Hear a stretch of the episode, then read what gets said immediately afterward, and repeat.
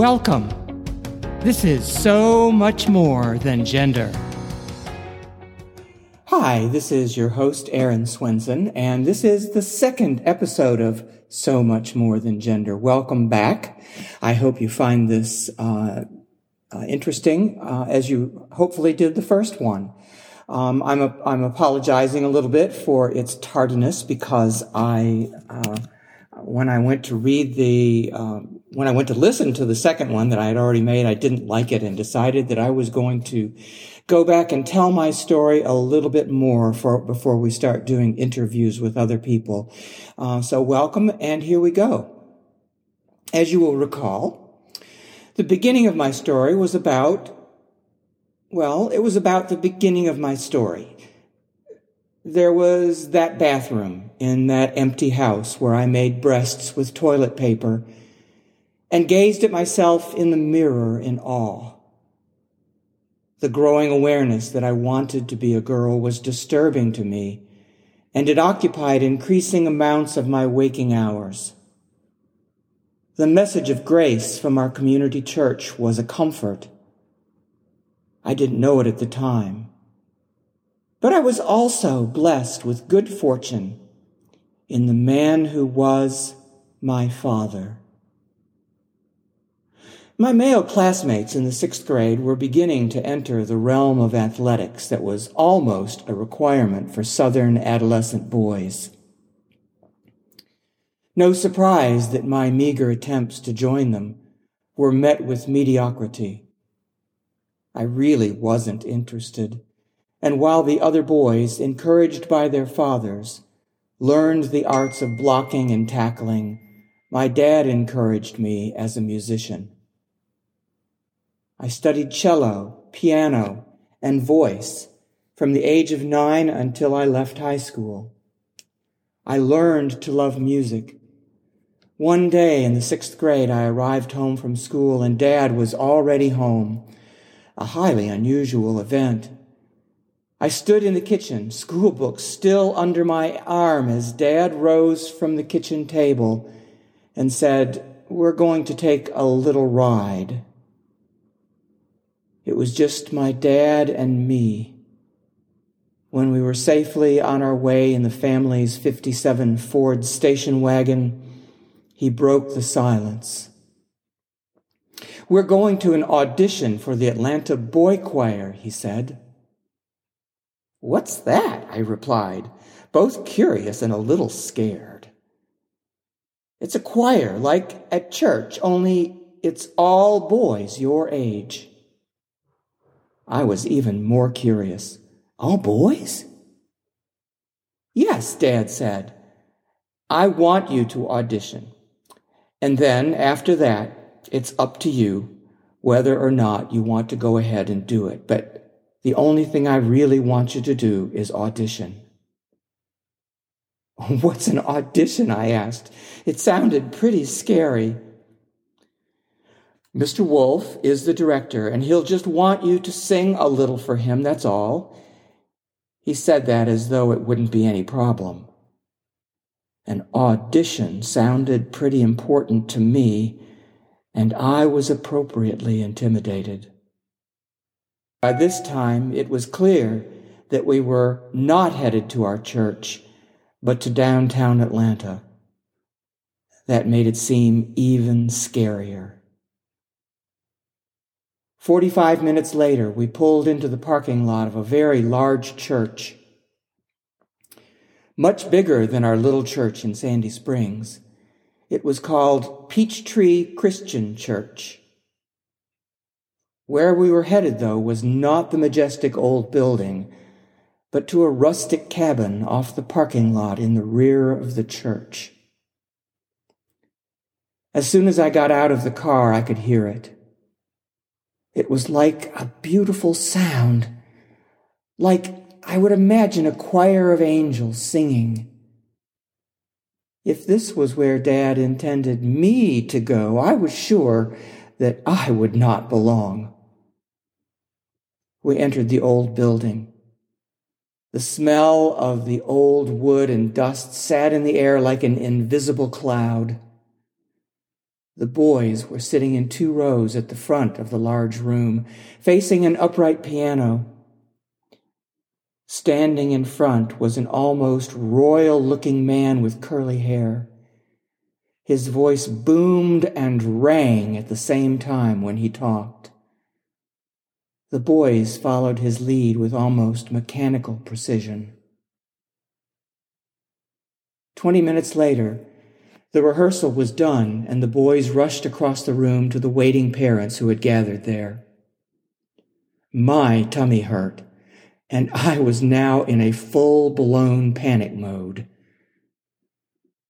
The director came across the room and introduced himself to my dad as Mr. Wolfe. I hope he isn't really a wolf, I whispered under my breath. So this must be your son, Eric. The man looked at me smiling. Are you ready? he asked. Okay, I lied. Come with me. And we walked toward the upright piano on the other side of the room. Mr. Wolfe sat on the bench and said, I'm going to play some notes, and I want you to see if you can sing them back to me. Do it on an ah. Okay, I lied once more. Mr. Wolfe played three notes, and I sang them back. That was easy. Then there were more notes with different rhythms. I sang up and down the piano keyboard, feeling more and more at ease. He then asked me to sing a hymn from an old hymnal that was on top of the piano. I think it was, O God, our help in ages past. Oh God, did I ever need help? That's enough, Mr. Wolfe declared. By the time it was over, I had stopped being scared of singing and started being scared that I would not pass whatever test this was. We walked back across the room toward Dad. My heart was pounding in my chest, and the butterflies had returned to my tummy. Eric did fine. He'll be a second soprano, came the verdict. I didn't care what I was going to be, just as long as I could be part of this choir. And then Mr. Wolfe went on to say, It's very, very important that you know that all rehearsals are mandatory. I didn't know what that word meant, but it was clear. You will need to be here every Tuesday afternoon from 4 to 5:30 and every Saturday morning from 10 to 12. Of course, performances are required and there will be extra rehearsals before performing. And the next performance will be on Thanksgiving Day, which was going to be just a few weeks from then. Dad looked at me and asked me the big question. So, do you think you want to do this? Oh, yes, I shouted. And that was the beginning of my two years with the Atlanta Boy Choir. Looking back the 60 some years since, I realized that it was one of the pivotal moments of my life. I felt no loss about not playing baseball or football on Saturdays. With Mr. Wolfe, I learned discipline, along with passion, teamwork, commitment, all the things that most boys learned in sports, I got from music. After my two years with the choir, I became a peer counselor for choir trips and when I reached adulthood, I would sing with what later became the Fletcher Wolfe Chorale. With this came precious experiences like singing in the Palacio de Bellas Artes in Mexico City and the Musikverein in Vienna. I don't know what would have happened had my dad been like most others. The dads my friends at school had. I will never know if I could have learned to block and tackle like them or bat 250. What I do know is that I'm deeply thankful for a father whose temperament, masculine enough, was also friendly with the arts and who wanted to pass that along to his children. And choral singing was not the only activity. There was the cello, passionate venue of string and finger, and also the piano. By the time I reached the end of high school, my family was thinking that I would make a career of music. But after heart wrenching thought, I decided that I loved music too much to make it work. I watch the professional musicians in my life today, and I often do wonder if I made the right decision. But no, I was off to engineering school.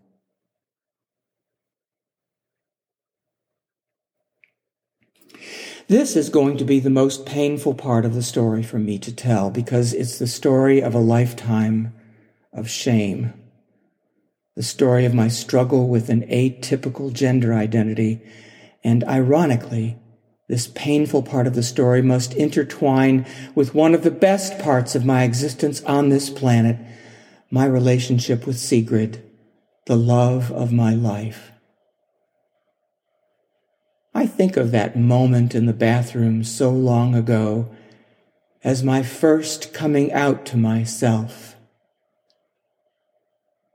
the desire to be a girl that lived in my heart was a kind of self knowledge, but it was one I did not want. Internal conflict became a way of life, and the shame that came with it was like a fog that distorted and hid much of reality. Adolescence is difficult for most of us, but for me, it was especially difficult. I was unlucky enough to be a bit precocious.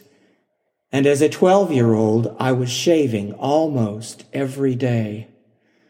Uh, when I was 13, I got an electric razor for Christmas. A really nice one, but I hated it. But I still used it every day.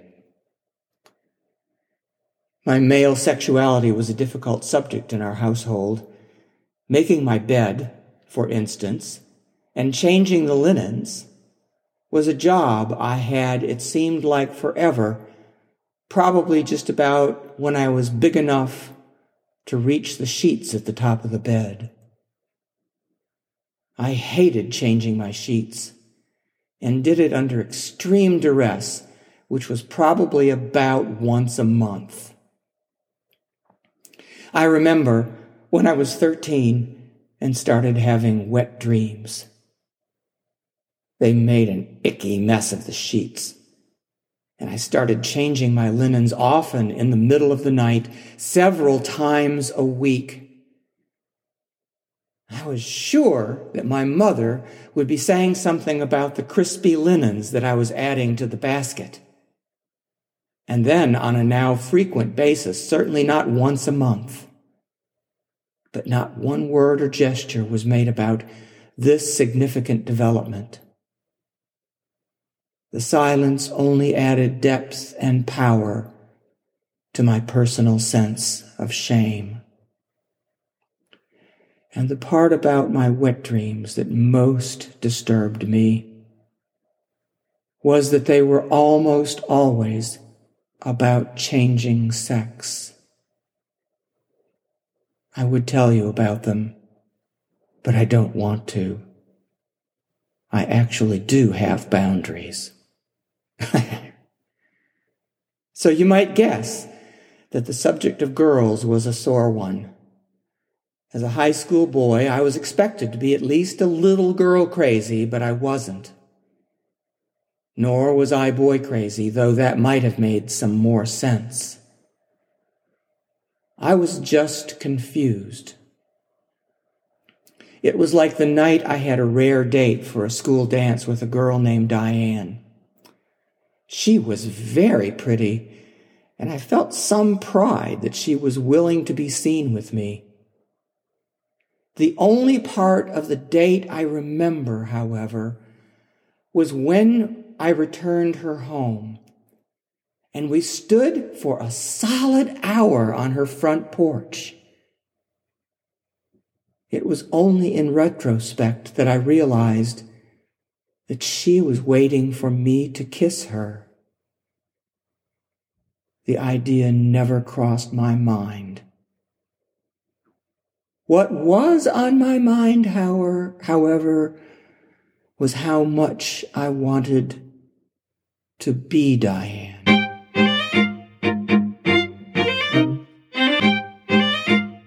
After my second year at Georgia Tech, I realized that I did not want to be an engineer.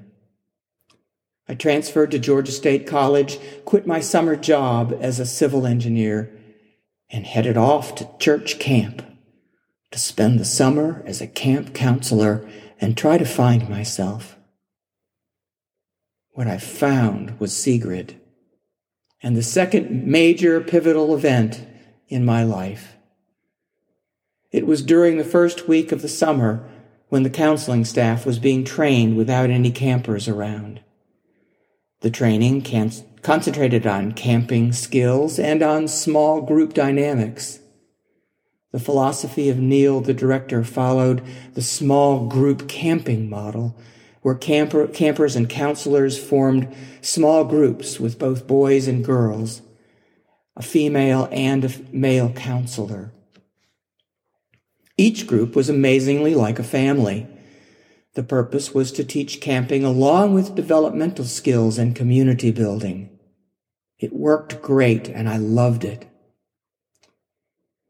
When this training started for the counselors, Sigrid's absence was noted and explained as she was graduating from Agnes Scott College.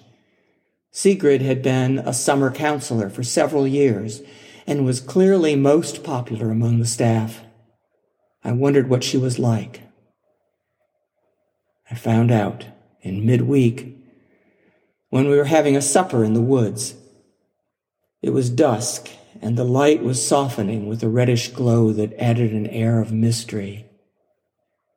Out of the growing darkness of the woods came Sigrid, seeming like a Native American princess. Her beauty seemed almost logical as the flames of the campfire flickered across her face. A cheer went up from the gathered crowd.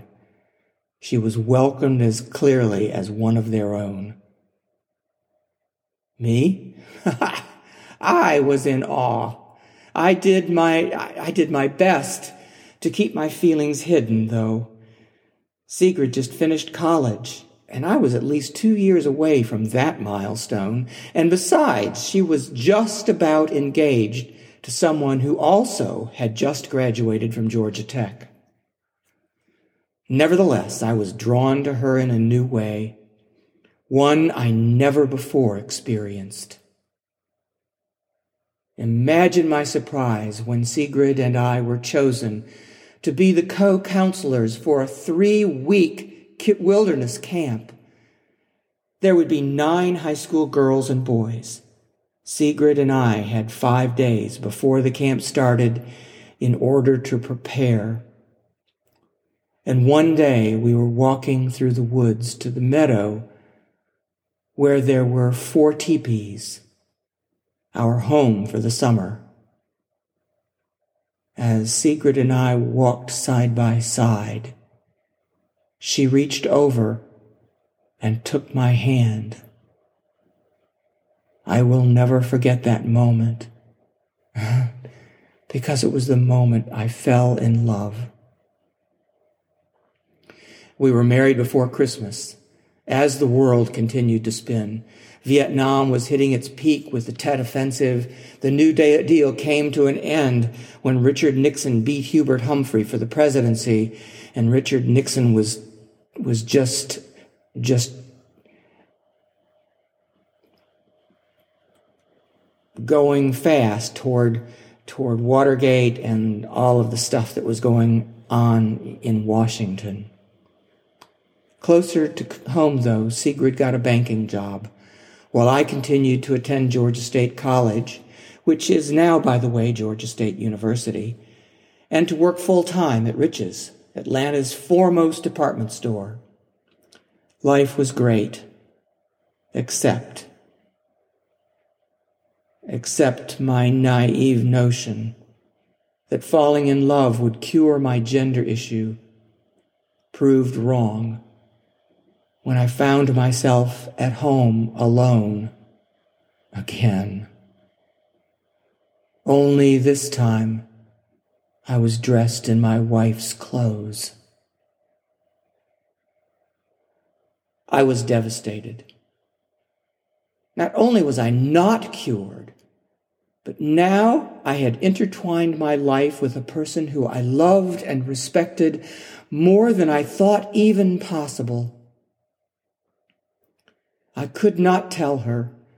I was sure that it would cause the immediate end to our relationship, and that would kill me. So I kept it a secret. It was so very, very selfish. And along with the decision, decision came an immediate descent into a severe depression. Sigrid noticed it immediately. What's wrong? Is it me? she asked. I couldn't look her in the eye, but stared at the old hardwood floor of our second story walk up. No, I shouted, crying. It's not you. Please know that it's not about you or about us. I think it's me, I replied, trying to sound reassuring. Well, if you can't talk with me about it, don't you think it would be a good idea to talk with someone? Maybe a counselor? I made a heavy sigh of frustration. I don't think a counselor will help. This was a bald faced lie. I was just afraid of anyone else, even a counselor, knowing my terrible secret. I'll work it out myself. Don't worry, I said in my best resolute voice. It wasn't long before I figured it out. If I worked and studied all day long and into the night, there wasn't time to be depressed or to cross dress or anything like that. In the following years, I completed my BS, then went on to seminary, graduating with a master's degree and got ordained as a Presbyterian minister. I did a year long clinical internship, then completed another master's in counseling. While I was doing the second master's, I worked full time as a chaplain at a, as a, at a residential institution for people with severe physical and intellectual disabilities. I then opened a private counseling practice. All this while I knew that my gender secret festered in my soul. Depression became chronic and a way of life for both of us.